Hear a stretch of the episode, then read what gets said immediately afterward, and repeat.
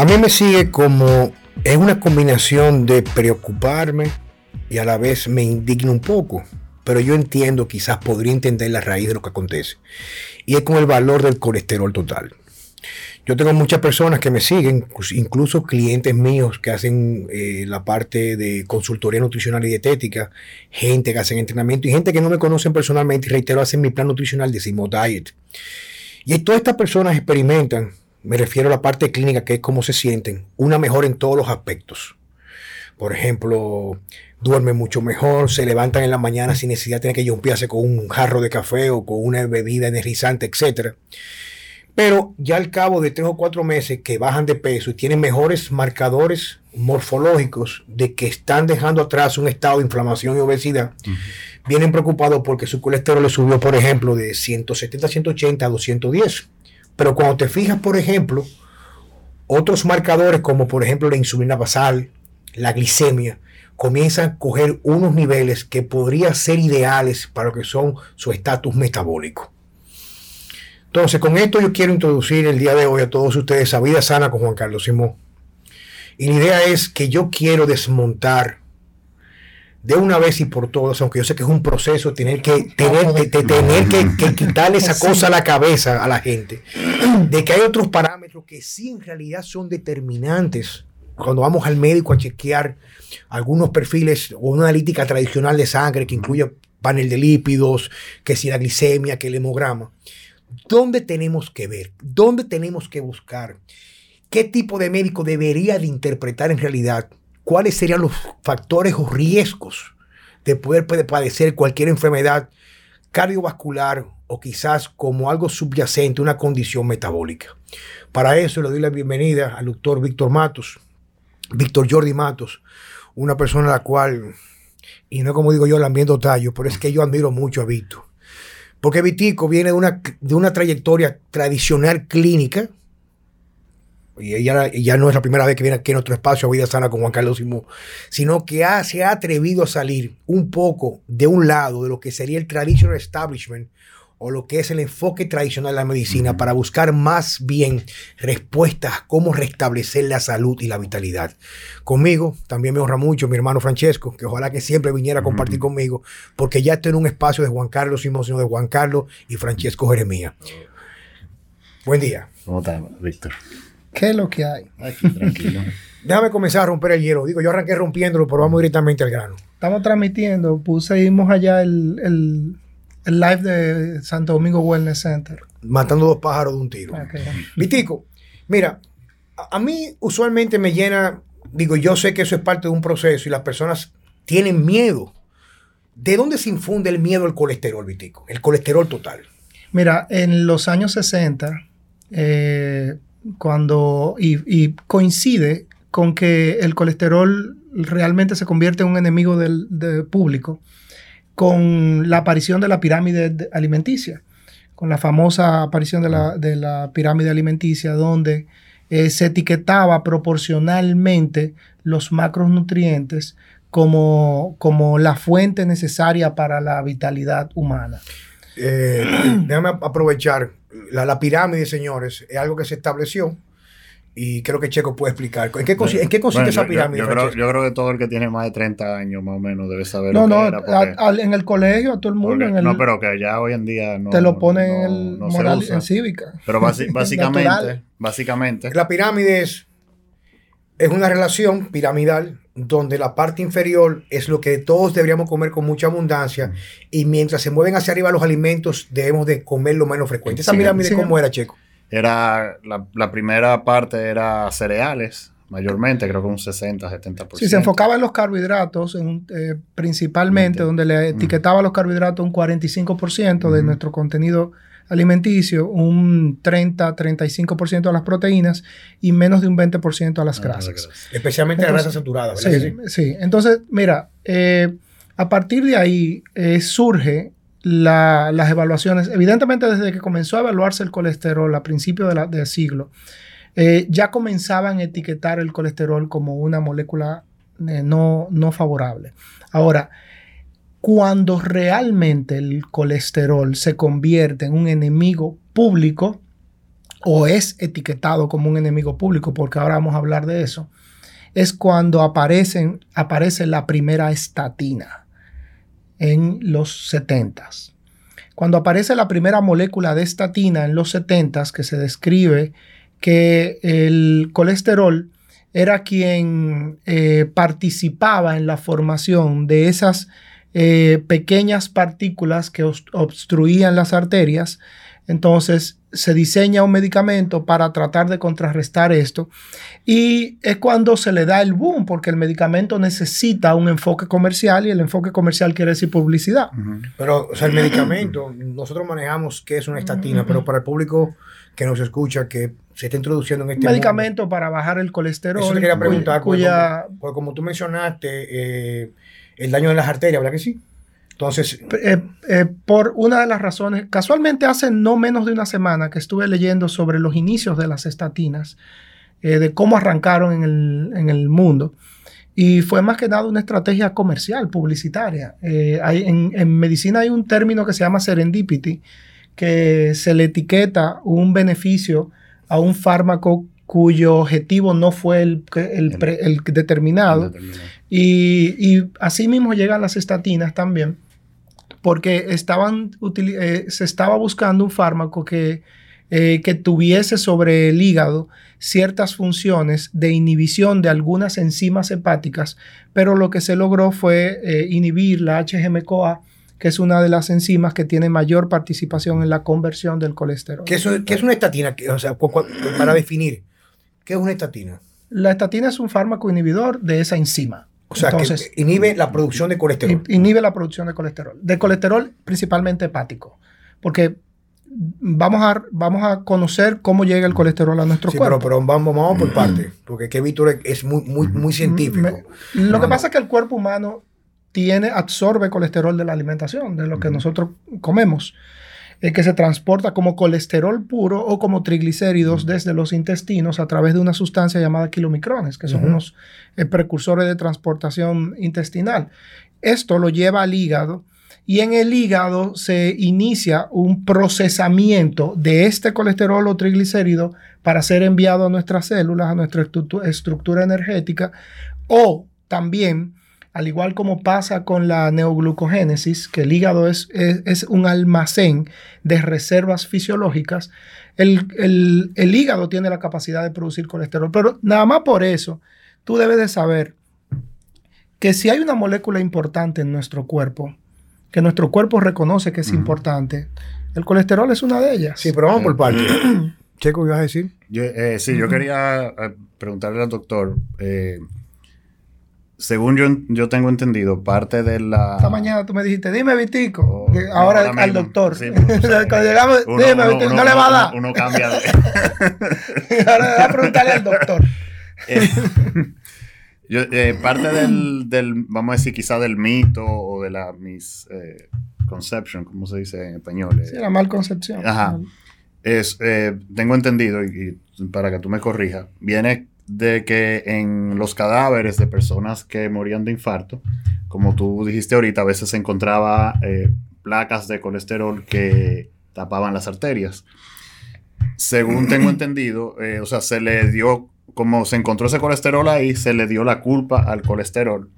Pero por, según he leído, eh, el colesterol realmente está ahí porque hay un daño previo y que el colesterol eh, prácticamente va a... No solo colesterol, nosotros tenemos, y ya hay conceptos modernos de lo que les representa la arteriosclerosis, de su fisiopatología. Lo que pasa es que hemos cerrado los ojos en, en esos conceptos modernos. Ahora, déjame volver un poquito atrás. Eh, ¿Para qué sirve el colesterol en el cuerpo humano? Eso es lo primero que tenemos que preguntarnos. Nuestro colesterol tiene cuatro funciones primarias. Producir hormonas Producir hormonas es una de ellas, sin embargo, es una de la menor proporción, es menos de un 5% de nuestro colesterol se destina a producir hormonas. La primera es energética, es francamente energética. El colesterol es una molécula, es una partícula energética. A la vez, eh, sirve para producir, producir sales biliares. O sea, nosotros digerimos porque tenemos colesterol. Esa es la razón por la que nuestra vesícula convierte sales biliares. Esas sales están a disposición de nuestro metabolismo, de, nuestro, eh, de la absorción intestinal y de, de, nuestra, eh, de nuestro metabolismo gástrico. Vamos por parte. de nuestra digestión. Vamos por parte para que no quiero que las personas se lo vayan a confundir. El colesterol, una pregunta antes de seguir, pero, y me van a, lo que pasa es que yo siento mucha empatía con nuestro público y Víctor piensa que estamos dando una conferencia, porque es su forma, por eso que él es tan especial. Que no, pero estoy, yo he ido, he ido cambiando. No, no, pero sí, pero espérate, pero... ¿Sabes qué pasa? Que tú me sacaste a mí de una universidad, de, dar clases, de dar clases a estudiantes de medicina, de... Entonces, a venir a hablar con la gente. Eh, y de verdad que reconozco que Juan Carlos ha sido quien me ha hecho romper ese hielo. De dar clases, de dar conferencias, a dar, a hablar con la gente. Pues por eso que a la gente, a la gente, cuando tú le vas a cambiar de tema, hay que, el previo hay que dejarlo claro. Entonces, primera pregunta te voy a hacer. Para, para, no, para luego partir a lo que tú estás explicando, ¿por qué es importante la función de esta molécula, que es el colesterol? El colesterol, ¿sí o no? ¿Es una molécula dañina, sí o no? Eh, esa pregunta tiene una respuesta ambigua porque el asunto está en que el colesterol como tal en nuestro cuerpo no funciona como una molécula dañina, no está destinado para ser una molécula dañina. Ahora, Juan Carlos, hay que reconocer que el colesterol es, eh, primero que no todo, todo lo que entra a nuestro cuerpo como grasa, como grasa, no necesariamente es beneficioso. Entonces, parte del colesterol puede ser puede, el colesterol pudiera alimentar partículas que se consideran tóxicas en nuestro cuerpo. Porque esas partículas, la realidad es que son una fracción del colesterol. Y una fracción es un pedazo de una cosa. Entonces, el colesterol en realidad no es dañino. El colesterol es una molécula beneficiosa para nuestro organismo. Ahora, existen partículas de él que bajo diferentes condiciones y caracteres específicos de una, de una persona pudiesen convertirse en algo deleterio. Y eso es lo que hay que saber estudiar del colesterol. Sí, pero esa es la pregunta importante. Y Checo, no sé si tú me puedes ayudar con esto. O sea, la pregunta. Vamos a partir de un punto de partida. Por eso yo quiero explicarte la, la fisiología del colesterol, porque ahí tú puedes entrar y podemos ir abordando donde cada uno de ellos, de, de sus acciones y el accionar de ellos fisiológicamente porque el colesterol tiene que llegar a toda célula. Sí, pero oye la pregunta. Te voy a decir cómo hacen cuando te hacen interrogatorio. Vámonos directamente a la pregunta, no a lo que podía desencadenar posterior. Si yo me hago una analítica de sangre y salgo con un colesterol en 160, 180, 300, 200, no, de 160. Vamos por paso, porque hay gente que ya, hay, hay personas, oye, oye esto, todo el mundo piensa que mientras más bajito Mejor. Es mejor. Es que, oye, es el punto de partida. No, definitivamente. Ah, ok, entonces, oye bien, cuando yo sé que hay ciertos parámetros que si baja es dañino porque no se producen algunas hormonas. Desde el punto de vista, pero vamos, vamos, déjame tampoco yo desvirtualizar lo que queremos hablar aquí.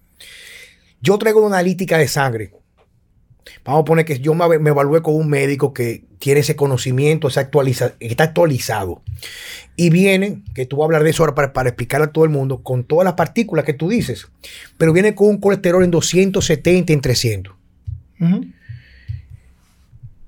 ¿Debe preocuparse por ese número o debe comenzar a buscar otras cosas? Debe buscar otras informaciones dentro de ese número.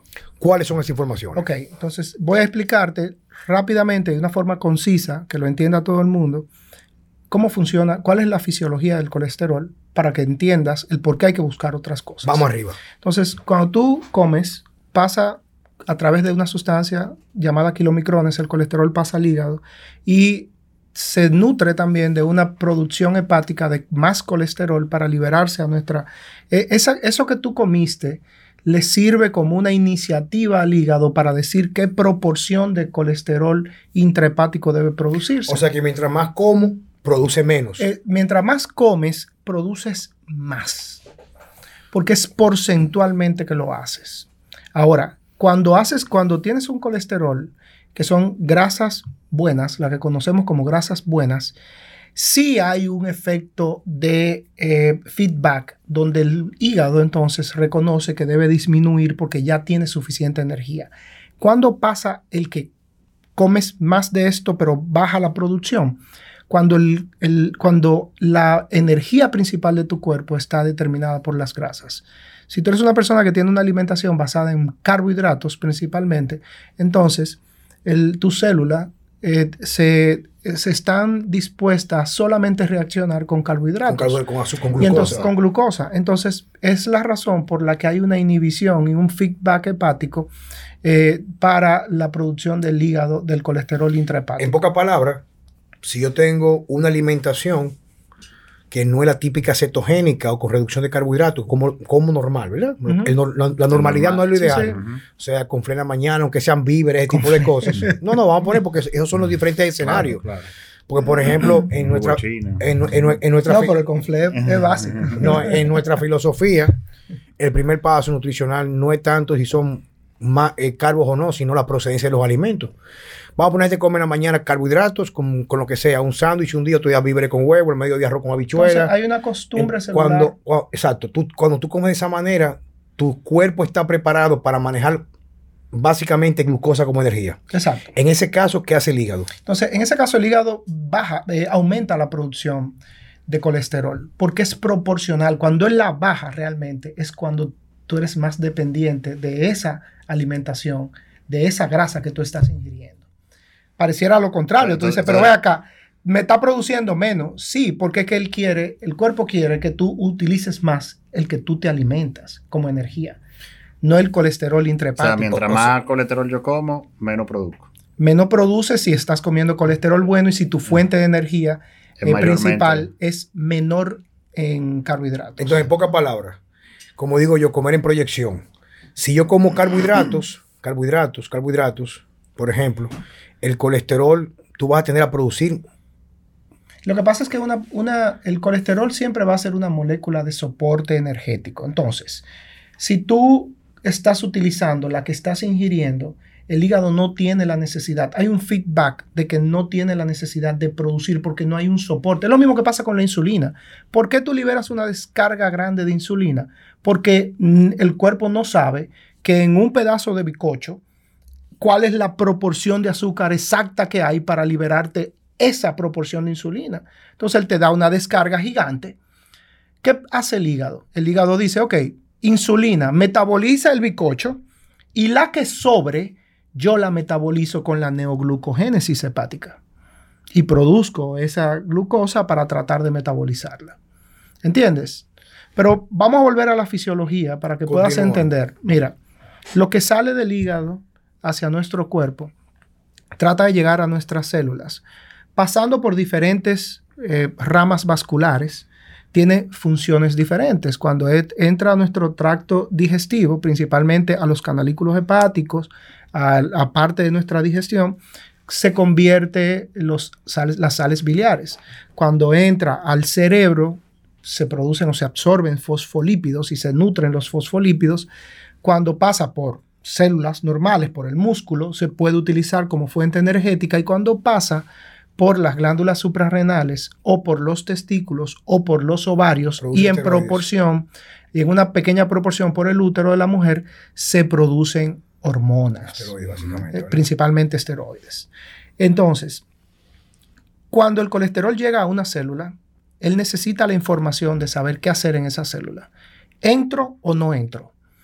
todo ese trama, todo ese trayecto, lo primero es que al, colesterol que le dicen colesterol malo, el LDL, que tiene diferentes tipos de densidades de moléculas, le dicen el malo porque él es el que lo agarra en el hígado y lo lleva hacia nuestra estructura celular. Le dicen el malo porque él, es el que lo lleva. Coño, si tú eres el que lo trae, tú eres malo y su función. Suponiendo eso todo sobre el supuesto de que el colesterol es malo. Exacto. Y su función es liberarlo en la estructura celular. Una vez el colesterol se encuentra libre, tiene que adherirse a una célula para penetrarla. Y si no logra penetrarla, entonces debe ser recogido para irse. El colesterol no puede, no puede quedarse ahí en la sala de espera. Eso no es cierto. O entra o se va. Por eso llaman al colesterol HDL el colesterol bueno, porque él se encarga de, bueno, mira, si no entraste, no te dejaron entrar, te rebotaron, por lo tanto, yo te llevo. De nuevo al hígado. Te lleva de nuevo al hígado. O sea, el LDL es el que transporta partículas del hígado al resto Sí. del cuerpo. y utiliza, y el HDL la recoge. y utiliza un- una partícula GPS, que es la que le organiza y le orienta hacia dónde va, que es la apolipoproteína B, que se encarga de llevarlo. Y la que utiliza, la que orienta al HDL, es la apolipoproteína A. Por eso es que siempre es importante esas lipoproteínas evaluarlas cuando se está haciendo la evaluación del contenido lipídico. Pero ¿qué sucede cuando el colesterol llegó a la puerta? Llegó a la puerta de la célula. La puerta de la célula tiene capacidades propias de, eh, de devolverlo y no permitirle entrar. Y ahí es donde se evalúan otras lipopartículas como la lipoproteína A. Sí, pero vamos, pero oye, oye, oye, oye. No me pena. Vamos. No, no, pero vamos a seguir ahí mismo. Vamos a esto. Yo voy donde el médico. O sea, tú me estás explicando para yo entender qué pasa. Pero la gente es muy cuadrada y le gusta ver los números.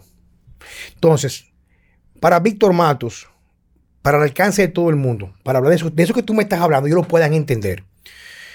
Básicamente, tú tienes, tiendes a hacer el laboratorio, colesterol total, HDL, LDL, ApoA, ApoB, lipoproteína A y podríamos decir también, por ejemplo, homocisteína como un marcador de riesgo cardiovascular. De un marcador de pared. Eso te dice que la pared es permeable o no. Que Esa es la homociste- la no. homocisteína, La homocisteína y la PCR también es un marcador de inflamatorio. inflamación. de. Entonces, de esos valores que están ahí, Víctor, faltan, no, no.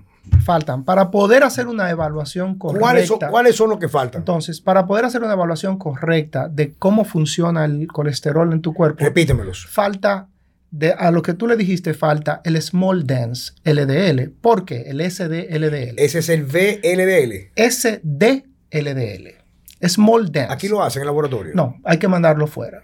Pero para poder hacer un análisis de predicción, porque con este, con todo este análisis o con toda esta estructura lipídica, tú puedes hacer un análisis predictor cardiovascular. ¿Por qué? Por eso yo te digo que nunca se puede etiquetar como bueno o malo todo el contexto del colesterol en sí si no se analiza detalladamente cada una de las partículas. Porque cuando tú tienes una partícula llamada lipoproteína aumentada, tú tienes una importantísima tasa de rechazo celular al colesterol. Eh, hay factores genéticos que predisponen a que tengas una lipoproteína, una alta tasa de rechazo celular al colesterol, pero también hay factores nutricionales. Pero ¿y y cuál- qué serían las consecuencias de eso? Entonces, si tú tienes, si tú rebota mucha gente, se te va a armar un tapón en la puerta, ¿verdad? No tienes el suficiente HDL capaz de recoger y llevarse a todo el mundo. Y el colesterol se topa con una partícula que tampoco hace en el país, que es importante evaluar, que, pero que pronto la van a comenzar a hacer. El laboratorio de referencia de Santo Domingo Wellness Center ya la está mandando a Estados Unidos, pero ya está eh, organizándose para hacerla aquí, que es la PLA2 o la LP-PLA. La LP-PLA dice, ok, ustedes no pueden estar ahí afuera. Por lo tanto, yo me veo en la obligación de estimular un factor de adherencia endotelial. ¿Qué, qué, qué es eso? Ok, El endotelio es la capa que recubre las arterias. Y por lo tanto, el PLAC2 es un estimulante de la adherencia endotelial. ¿Qué quiere decir eso? Que coge ese colesterol y lo pone ahí. y lo pega de la pared de la arteria. ¿Por qué? Porque nadie lo recogió, porque se acumuló mucho, porque no entró, porque hay indicadores de rechazo y porque hay sustancias proinflamatorias como la homocisteína y como la PCR, que la PCR, la homocisteína es una sustancia propia del endotelio, pero la PCR es un indicador de, de otros reactantes de inflamación porque hay inflamación en la pared y por lo tanto yo necesito pegar esto para permitir que mi vaso sanguíneo siga, siga libre, que el pasillo siga libre y la gente pueda fluir. O sea que el Porque el cuerpo se comporta como un- como un inteligentemente. no, no, no puedo decir que funciona como un antiinflamatorio en el endotelio, porque realmente la acumulación constante de esas partículas de colesterol se terminan convirtiendo en una arteriosclerosis. Ahora, cuando dije al principio de que hay teorías nuevas sobre la, formación de la arteriosclerosis, es que actualmente se han estado fundamentando eh, nuevas teorías eh, utilizando otros tipos de partículas de adherencia que no son solamente el colesterol y el calcio, sino también los metales pesados y los, eh, y los componentes iónicos celulares. Entonces, se piensa que nuestro cuerpo tiene la capacidad de acumular metales pesados y que esos metales pesados forman parte de la formación arteriosclerótica, de la placa arteriosclerótica que se produce en la enfermedad vascular. En pocas palabras, la acumulación de metales pesados en su cuerpo es un factor de riesgo. De riesgo quiere decir, tú me corrigirás, Víctor, que mientras más metales pesados, y eso es un tema completamente distinto, pero podemos abordar un poco más tarde. Mira, no es distinto, no es distinto, bueno, porque está, es puramente vascular, aunque también es un reactante, son considerados reactantes inflamatorios, pero el principal daño de los metales pesados ya se sabe que es puramente vascular y que es parte de la formación de la placa de arteriosclerosis o la placa ateromatosa y incluyendo el calcio, que el calcio es un metal pesado. Entonces, señores, Vitico, es mucha información, ¿eh? Es mucha información. Pero, pero suave, yo entiendo que, estamos no, que no estamos... Un, un, right, ah, bueno. right on the park. Para las personas que nos están escuchando, Víctor, vamos a aterrizarlo un poco más. Juan Carlos Simón se quiere consultar con el doctor Víctor Matos, con Vitico, con Víctor Jordi Matos. Porque yo quiero tener la certeza o cierto grado de certeza de que no, no voy a enfermar del sistema cardiovascular, dígase eh, enfermedad coronaria, etcétera, etcétera.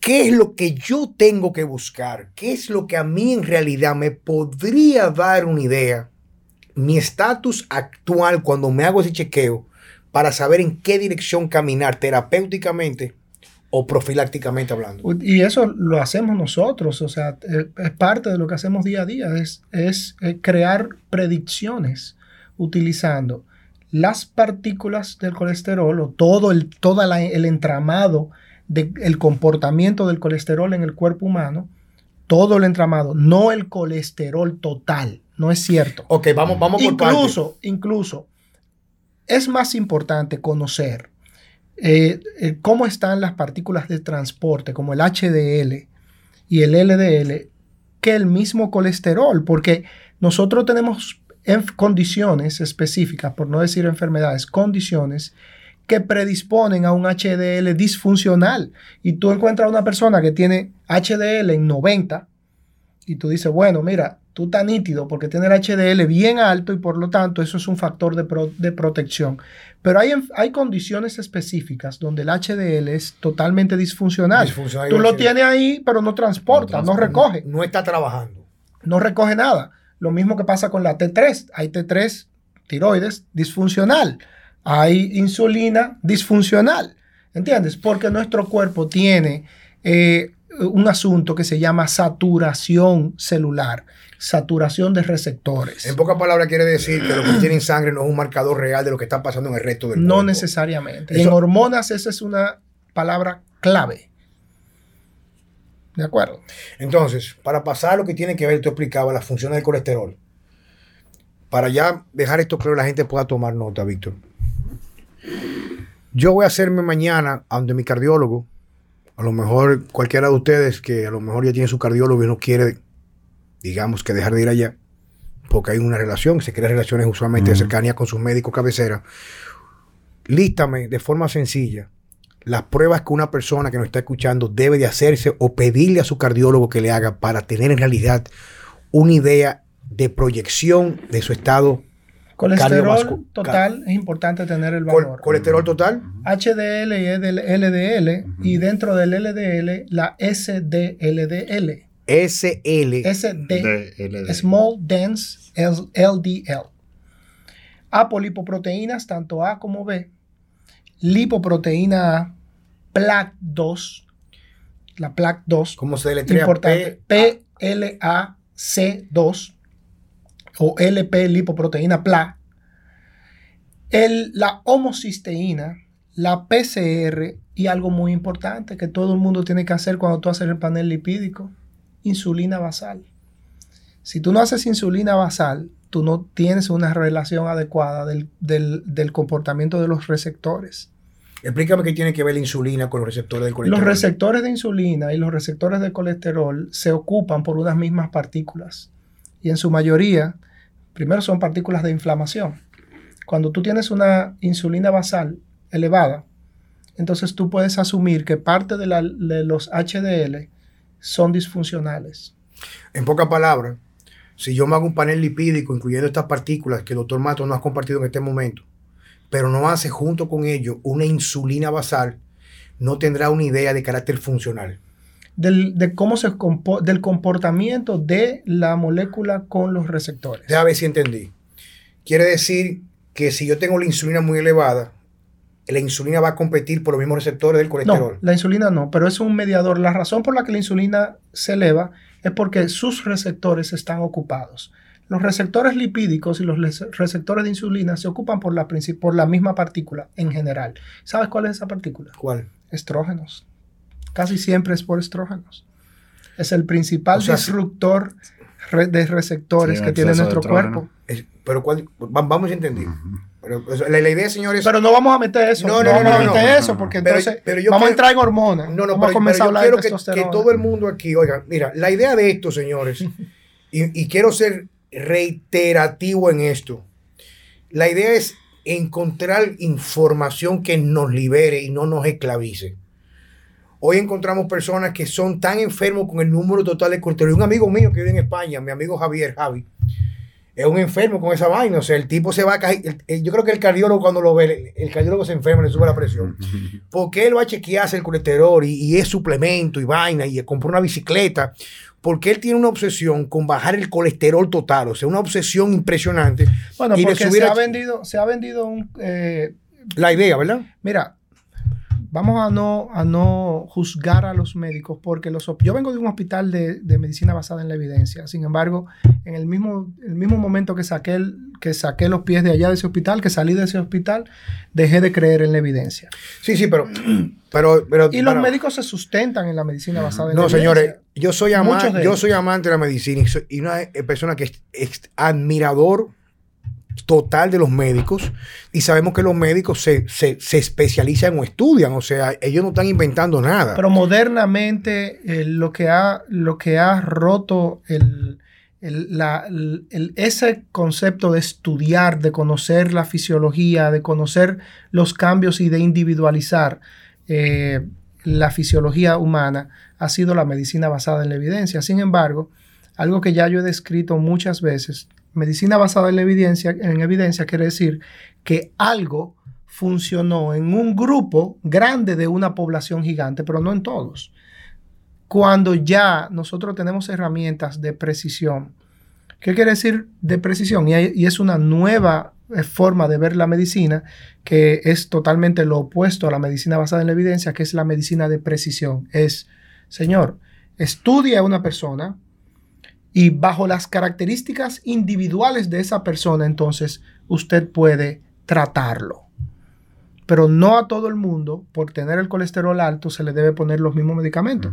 No es igual que lo tengas tú, a que lo tengas tú o que lo tenga yo. Es muy probable que si yo te encuentro el colesterol alto a ti, sea por inducción farmacológica. Si me lo encuentras alto a mí, sea porque vengo arrastrando familiarmente una hipercolesterolemia, porque lo tenían mis padres. ¿Entiendes?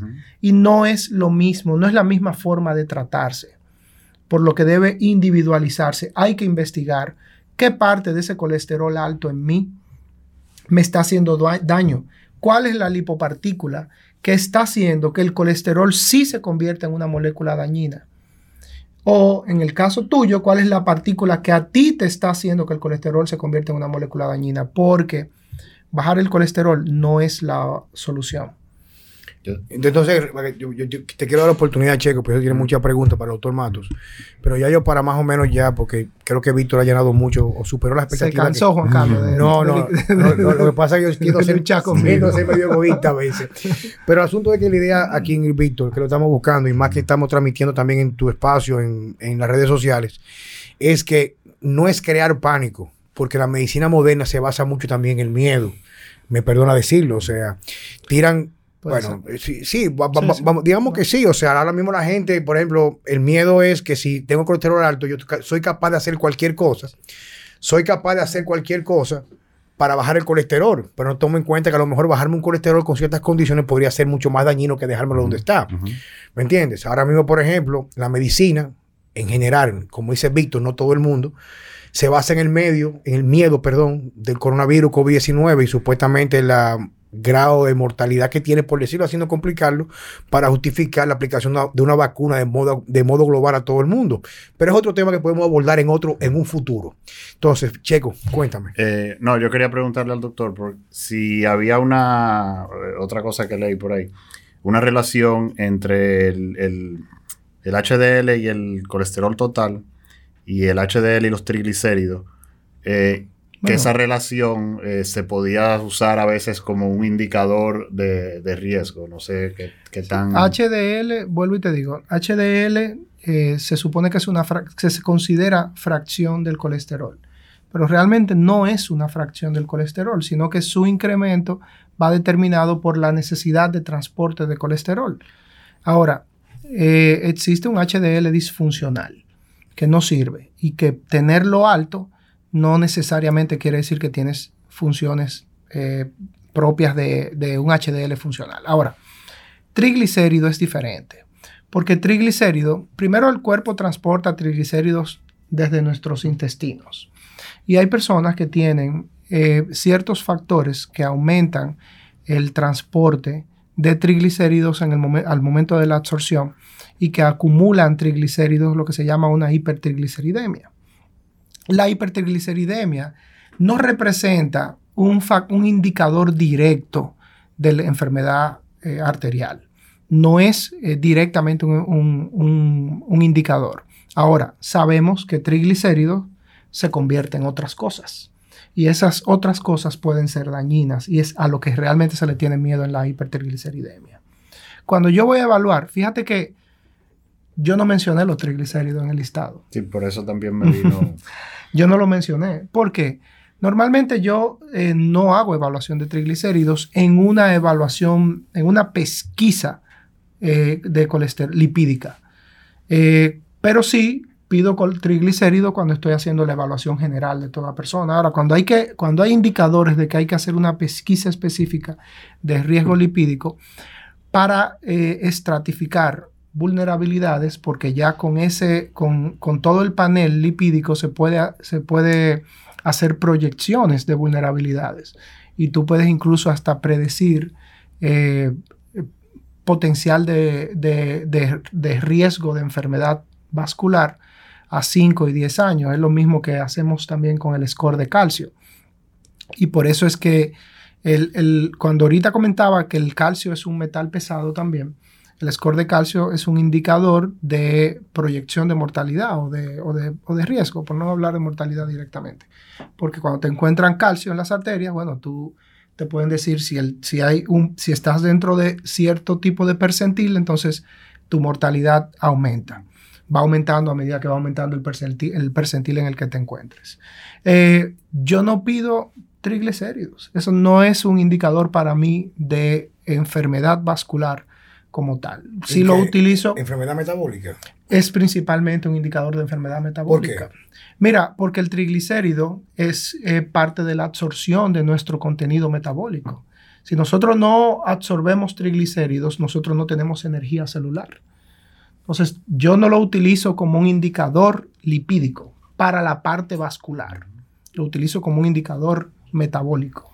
De las cuatro funciones del colesterol, hablaste de producción de hormonas. hormonas sales biliares, las otras dos. Fosfolípidos y energía celular. Ok, básicamente esas cuatro son las funciones. Sí, mientras más bajito tú tienes el colesterol, por eso es que las estatinas que cumplen función en algunas condiciones muy específicas. Sin embargo, cuando tú vas al libro de Mark Houston, que tiene quizás unos 25, unas 25 estrategias para reducir partículas de colesterol o para tratar riesgo lipídico, quieres subirlo HDL, quieres bajarlo LDL, quieres mejorar los small dense, quieres bajar lipoproteína Hay diferentes estrategias para cada una de las partículas. Eh, en el libro de, de, Mark Houston, tú te vas a dar cuenta que ellos no utilizan estatinas para casi ninguna de las estrategias. Para casi ninguna. Sin embargo, la utilizan en una específicamente. ¿Cuál? En eh, bajar el small dense. Cuando hay demostrado enfermedad arterial. Sin embargo, bajar el small dense combinado con otras estrategias también. Si yo voy a buscar, Víctor, Vitico, yo quiero saber, en orden de prioridades, yo quiero que todas las personas que estén escuchando a nosotros en este diálogo, hice con no tanto la información, sino una idea de qué buscar y cómo solucionar. Es la parte más importante. Porque si tú me vas a decir a mí que yo me voy a morir en un año y no tengo solución, no me lo digas. No, no. es una forma de decirlo. ¿Sabes qué pasa? Que, la, que la, medicina moderna se ha basado en, el, en, atenuación de síntomas. Y por eso es que tú no puedes, no puedes nunca predecir una, una reversibilidad patológica. Pero esa no es la realidad de la medicina de precisión. Hay enfermedades que son eh, mortales o que son consideradas mortales en la medicina convencional que con medicina de precisión tú puedes evitar el progreso, parar la enfermedad y hasta revertirla. ¿Cuáles son, en orden de prioridad para el doctor Víctor Matos, las pruebas A, B, C o 1, 2, 3, 4, etcétera, que debemos de buscar cuando vamos a hacer una prueba de sangre para determinar nuestro estatus real en función a lo que es nuestra salud cardiovascular. Es mejor, bueno, si vamos a hablar entonces de cardiovascular exclusivamente, entonces vamos a siempre a pedir el panel lipídico combinado con un panel inflamatorio. ¿Cuál es el panel inflamatorio? PCR. Mira, la PCR es el principal, es quizás, pero también se pueden hacer interleuquinas, que son... A 6. Eh, interleuquina 6 es uno, interleuquina 1, interleuquina 10. Te puede decir si realmente tú tienes un estatus proinflamatorio. Pero eso es porque tú lo que debería realmente evaluarse. Y aquí yo te voy a decir lo que se considera la nueva tendencia hacia la enfermedad cardiovascular. Si tú lograras evaluar adecuadamente, que en el país no se, hace, no se hace, pero sí se puede hacer, estrés, estrés oxidativo. Si, si lograras evaluar resistencia insulínica, si lograras evaluar disfunción endotelial, es muy probable que con evaluar esos tres factores, aunados a una evaluación lipídica de partículas lipídicas, eh, muy probablemente tú puedas crear un, trayecto hacia la prevención cardiovascular absoluta. Esa es la razón por la cual podemos decir que el enfoque tradicional clínico no, se no, buscan estrés oxidativo. No, pero, oye, la pregunta, te voy a meter para el medio ahora mismo. Yo puedo decir que esa es la razón por la cual la mayoría de los cardiólogos que se mantienen adscritos a lo que es la evaluación tradicional de colesterol total, en realidad no ofrecen ninguna ayuda real para la prevención de la enfermedad. Bueno, no, voy a hablar, no? no? voy a hablar de los cardiólogos. Juan Carlos, las estatinas tienen más de 30 años en el mercado y la mortalidad sigue siendo la misma. Sí, pero oye, oye, los estudios, los estudios. O sea, que tú me, estás dando, tú me estás dando la razón. Totalmente. Pero no puedo, yo no, no, no puedo yo juzgar al médico cuando el médico ha sido también víctima de una, de una presión mediática de, empresas farmacéuticas o de la misma sociedad que, eh, que exige eh, en, eh, ese tipo de, soluciones. Sí, pero... Porque tú, ves, tú, tú ves un anuncio en Estados Unidos, por ejemplo, mira, y, y el anuncio termina diciendo, exíjale a su médico que le ponga esto. Entonces, tú vas donde el médico y le dices, mira, yo creo que tú me pongas este medicamento. Sí, viejo, pero yo El médico está obligado a ponértelo porque ya tú se lo pediste. Pero, pero pasa algo, Vitico. Yo tengo un amigo mío, vecino mío, muy querido cliente, y voy a decir el nombre de él. Ramón Rodríguez. Ramón Rodríguez, y que tú me lo has comentado, tú me lo has comentado, Víctor. Su médico, que no voy a decir el nombre porque no es ético, y una persona que yo estimo y respeto muchísimo. Víctor me dijo a mí, mira, el mejor médico en este país clínico que hay, intervencionista, es fulano de tal. Pero, por ejemplo, él es paciente de un episodio de infarto de miocardio, repetitivo por tres veces. Aquí que hizo, eh, cuando tenía los síntomas de sentirse mal, porque no tenía como un cuadro clínico muy marcado de dolor de pecho, sino acal- se las manos. Decían que era digestión, que sé yo cuánto. En Estados Unidos dieron que tiene un infarto. Le hicieron el cateterismo. Él viene aquí, se pone la mano de este médico. Y resulta que cuando viene a hablar conmigo, ya para la parte de ejercicio, yo le mando a hacer una cantidad de pruebas que el médico no hacía, como vitamina B2 o homocisteína. Y salió con una deficiencia crónica de vitamina B12, que es un factor importante de metilación para la homocisteína. Sí. Entonces, ¿qué pasa? Él le reclama al médico, el médico dice, sí, pero él no es médico, yo sí soy médico. Entonces, el, el- el amigo mío, que es su paciente, que es un tipo lleno de lo- los cojones bien puestos, le dice, coño, pero estamos hablando de mi vida, viejo. O sea, estos son mar- marcadores que luego que Juan Carlos me lo dijo, me estoy dando cuenta cuando investigué en páginas clínicas que son marcadores muy importantes para evitar, coño, que yo me joda de nuevo. Es que vuelvo y te digo, yo, Juan Carlos, eh, estuve en el, hospital, vengo de un hospital de quizás uno de los precursores de la medicina basada en la evidencia en el mundo. Y el mismo día que yo salí de ahí decidí cambiar el chip. No todo el mundo lo hace, primero porque no es tan fácil. Eh, no es tan fácil. Nosotros de hecho todavía practicamos en la República Dominicana la medicina de costumbre, que es la de hacer lo que mis superiores o profesores hacían.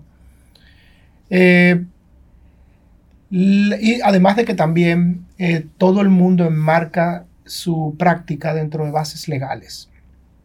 Yo nunca escuché hablar de metilación en, mi, en mis programas de formación, Juan Carlos. Yo nunca escuché hablar de estrés oxidativo. Nunca. Yo nunca escuché en el fellow de un año de cuidados intensivos cardiovascular, nunca escuché hablar de disfunción endotelial.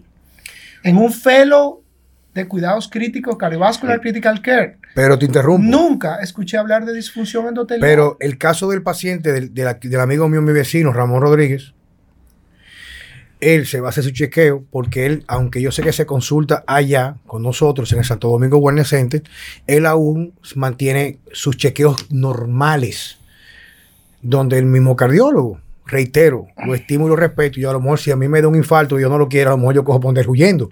No estamos diciendo que no sea, pero en la parte de yo prevención. tengo muy buenos amigos cardiólogos y estoy seguro que yo me atendería aquí en este país ante una eventualidad cardiovascular. Continúo. Y él hace más o menos, su- me llamó regado porque con todo y que mantiene un colesterol bastante bajo porque se medica con estatinas, se toma toda la pila de medicamentos que manda posterior a una intervención con un cateterismo, se fue a chequear y se le incrementó el score de calcio. Por supuesto, y te voy a explicar por qué. Pero, oye, oye, pero, pero, pero, pero, oye, pero oye reclamo, pero oye reclamo, pero oye reclamo donde viene la parte donde yo digo que, que sería bueno, como digo, entiendo yo, o sea, yo no quiero cambiar al mundo, yo quiero simplemente ser un medio a través de nuestro programa, aquí en nuestro podcast, que las personas comiencen a despertar un poquito. Porque no es enfrentar a un médico, o sea, no, tampoco podemos tampoco ser tan aberrantes delante de la preparación de un médico que tiene años estudiando y que, como tú dices, está facultado para prescribir en función a su entrenamiento que muchas veces se ha avalado por la firma farmacéutica. Coño, pero si el tipo ya está diciendo a ti, papá, pero yo hago todo lo que tú me estás diciendo y después que me dio un infarto, que yo estoy supuesto a chequearme y mantenerme como estaba o mejorarme, estoy empeorando. ¿Sabes por qué sube el, el score de calcio en una, en una persona con, consumiendo estatinas? En algunas personas, no en todos. Y es porque las, las estatinas eh, y otros fármacos también, pero principalmente las estatinas eh, impiden la mineralización del hueso. Cuando Y, el, y mineral está en el lugar equivocado. lo que pasa es que el calcio en nuestro, en nuestro cuerpo tiene que estar en el hueso. en el hueso y en ningún otro lado. Hay dos sitios que tienen que tener calcio. Y uno es eh, una estructura magra, que es la eh, magra, que es el hueso. también los tendones tienen ciertas calcificaciones. Y en el retículo endoplásmico, que es una partícula interior, es una de las, de las partículas internas de las células. a nivel celular. De, la, de, de, lo que, de lo que se llaman las organelas celulares, que su función es guardar iones de calcio para estimular la activación de la, adherencia. De, la bomba de sodio tiene interacción con calcio, pero principalmente para la interacción de los filamentos de actina y miosina. Contracción muscular, para la contracción muscular, que no solamente del músculo estriado ni del músculo esquelético, sino del músculo liso también. Liso también. Entonces. ¿Y el músculo cardíaco también? Sí, claro, por supuesto. De hecho, el músculo cardíaco, su principal, su principal, pero su principal eh, desencadenante de, de estímulo eléctrico es el calcio. Y de hecho ahí el periodo refractario, lo que hablan del periodo refractario en el estímulo eléctrico, es el momento en el que no hay capacidad de meter calcio a la contracción. En lo que se, esa, ese periodo refractario pasa, entonces ya se puede meter calcio otra vez a la ecuación de contráctil. Entonces, si el calcio no está dentro de los huesos, él tiene que pegarse de algún lado. Y ahí es donde juega un papel importantísimo la evaluación de la disfunción endotelial, de la integridad del endotelio, porque, y ahí viene otra molécula a evaluar, que tú dirás, pero ¿y por qué cuando tú estás evaluando lipopartículas y colesterol, tú me evalúas esta molécula? Porque el endotelio, cuando está disfuncional, coge el calcio y lo pega de la pared. Y entonces tú evalúas las transaminasas hepáticas. Cuando tú tienes TGO, cuando tú tienes ASTO, TGO y TGP normales, pero encuentras una GGT, una gamma glutamil transpeptidasa elevada, es un indicador de disfunción endotelial, es un indicador químico. De hecho, es el único indicador químico que conocemos ahora mismo para establecer el diagnóstico de disfunción endotelial. Porque el diagnóstico de disfunción endotelial ahora mismo se hace eh, eh, en, físicamente. Señores, la disfunción endotelial, tú me vas a corregir porque yo no tengo la, potestad delante de un médico como sí, Señores, el endotelio es la primera capa que hace contacto con la sangre en las arterias. Y es la que en realidad va a interactuar con ese torrente sanguíneo, se va a nutrir de lo que está en la sangre y va a tener la función de poder también producción de óxido nítrico, si no me equivoco. Entonces dice el doctor Mark Houston, porque yo hice un fellowship, claro, no como médico, en biología y metabolismo vascular, prácticamente como oyente, lo cogí yo por año y medio, que él decía que la salud o el primer paso de la enfermedad cardiovascular es la disfunción endoteliar. Víctor, vamos a compartir con las personas que nos escuchan, porque hemos cogido tanta información que a lo mejor me tomaría seis meses de estudios poder llevarla de una forma estructurada, pero ya tienen información para comer, poder, perdón, comenzar a hacer investigaciones más profundas o tener como poder dialogar con un cardiólogo para buscar el pro de su bienestar y su salud.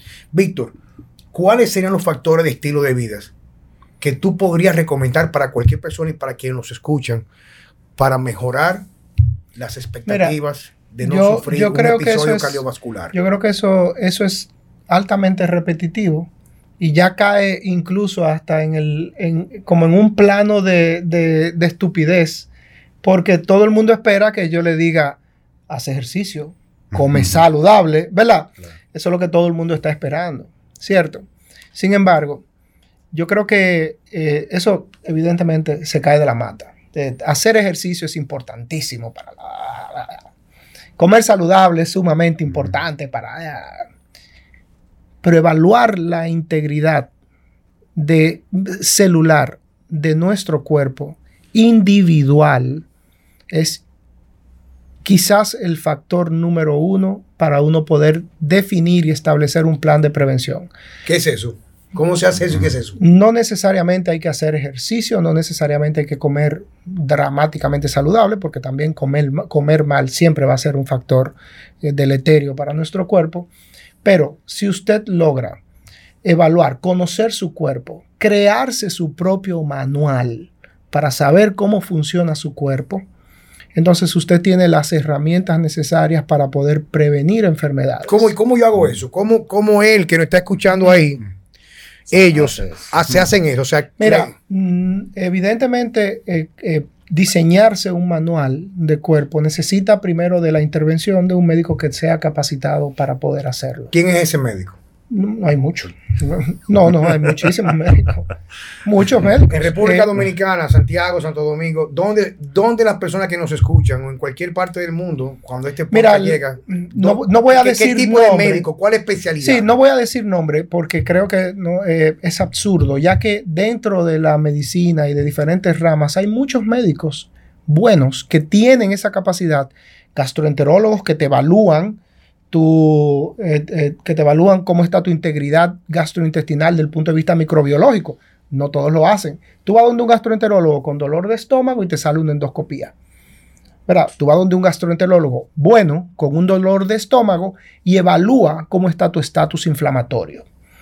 Tú vas donde un cardiólogo con el colesterol alto y te pone estatinas. Tú vas donde un cardiólogo con el colesterol, eh, un cardiólogo bueno con el colesterol alto y te evalúa dónde está tu deficiencia lipídica, que podría estar en la alimentación o en particularidades individuales de tu cuerpo, que, pueden, que, pueden ser, que pueden ser tratadas.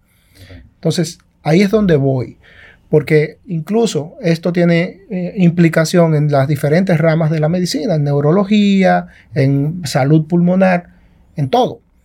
Entonces, no hay que hablar de un médico específicamente que hace eso. Eso, eso yo creo que es algo que puede autoevaluar cada persona cuando está de frente a su médico. De qué está haciendo esta persona conmigo. Me está, me está, me está tratando igual como trató al, al paciente que salió. Que llegamos los dos con la presión alta y salimos los dos con el mismo medicamento. ¿Entiendes? Entonces, eso es lo que hay que evaluar de cada médico. En el país hay diferentes especialistas ya en medicina funcional. Hay varios médicos que practican la medicina funcional. Hay médicos que tienen especialidades de base y que han enfocado su práctica en medicina funcional. Y especialidades de base de, extrema importancia. Y que han enfocado su, su carrera hacia la parte funcional. Entonces, es eso, es buscar esa respuesta que usted no está encontrando en el consultorio de su médico. Y usted la puede buscar hasta usted mismo con el sentido común no para que usted vaya a Google y se automedique o, como su médico no le dio respuestas, usted ir a Google y entonces comenzar usted a, tomar la, iniciativa y la conducta, sino para que por lo menos eso le diga cámbiese de médico. Tú sabes que es un tema muy interesante el colesterol. Ya para cerrar, señores, eh, tenemos bastante tiempo en un podcast que tratamos de hacerlo no muy largo para que sea de su apetencia cuando vea duración de lo que tiene que ver con esta disertación, diálogo que lo tratamos de hacer lo más orgánico posible. Y es lo siguiente, por mi madre, una mujer de setenta y pico de años, recuerdo cuando Víctor le hizo un, perfil lipídico muy preciso. Lo tuvimos que mandar afuera para eso, para poder precisar. Mami, eh, mami con un colesterol eh, total sobre los 250, 270, se mantiene por ahí.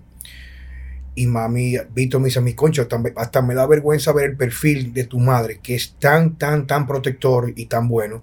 Y cuando mami se hace, por ejemplo, una evaluación estructural que tiene que ver con imágenes de score de calcio, se hizo una tomografía eh, coronaria con un angiotac, coronario. y también se hizo una sonografía Doppler de la carótida, tiene la íntima arterial y el endotelio en muy buen estado con la edad que tiene.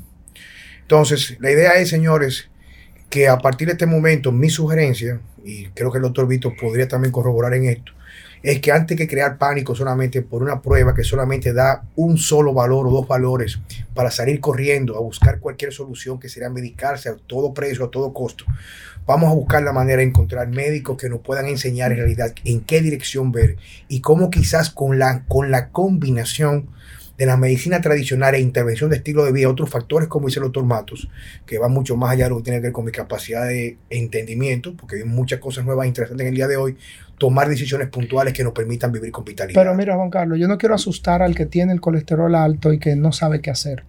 Asustemos al que está tomando medicamentos para bajar el colesterol y que quizás no lo necesite. En, pocas palabras, no deje su medicamento. Recuerden que esto es un programa que está checo aquí. está el doctor Víctor Matos, lo cual reitero, ojalá que pudiera venir más frecuentemente, pero es muy ocupado. La idea es que no deje su medicamento en este momento, pero puede tener ahora mismo herramientas con lo que ha visto en el día de hoy para sentarse mañana a dialogar con su médico cardiólogo y quizás poder recurrir a solicitar otras pruebas mucho más funcionales, pruebas que dan en realidad una idea hacia qué lugar usted se proyecta en función a su salud cardiovascular. Quiero, quiero responderle primero a la gente del Instagram de Santo Domingo Wellness Center, que veo que están haciendo muchas preguntas. Voy a responder las preguntas en lo que termine el podcast, las voy a responder escritas. Y nada. Víctor, muchas gracias. Siempre, yo siempre estoy ahí a un... Esperemos que nos A 10 pasos de distancia. Espero que nos puedas acompañar en el próximo podcast. Señores, de nuevo reiterando muchas gracias por compartir este espacio que nosotros entregamos con el interés único de mantener esta cruzada de información y liberación de los dogmas que nos han inculcado a través de una campaña, digamos, desenfrenada y criminal muchas veces de desinformación. Hasta la próxima.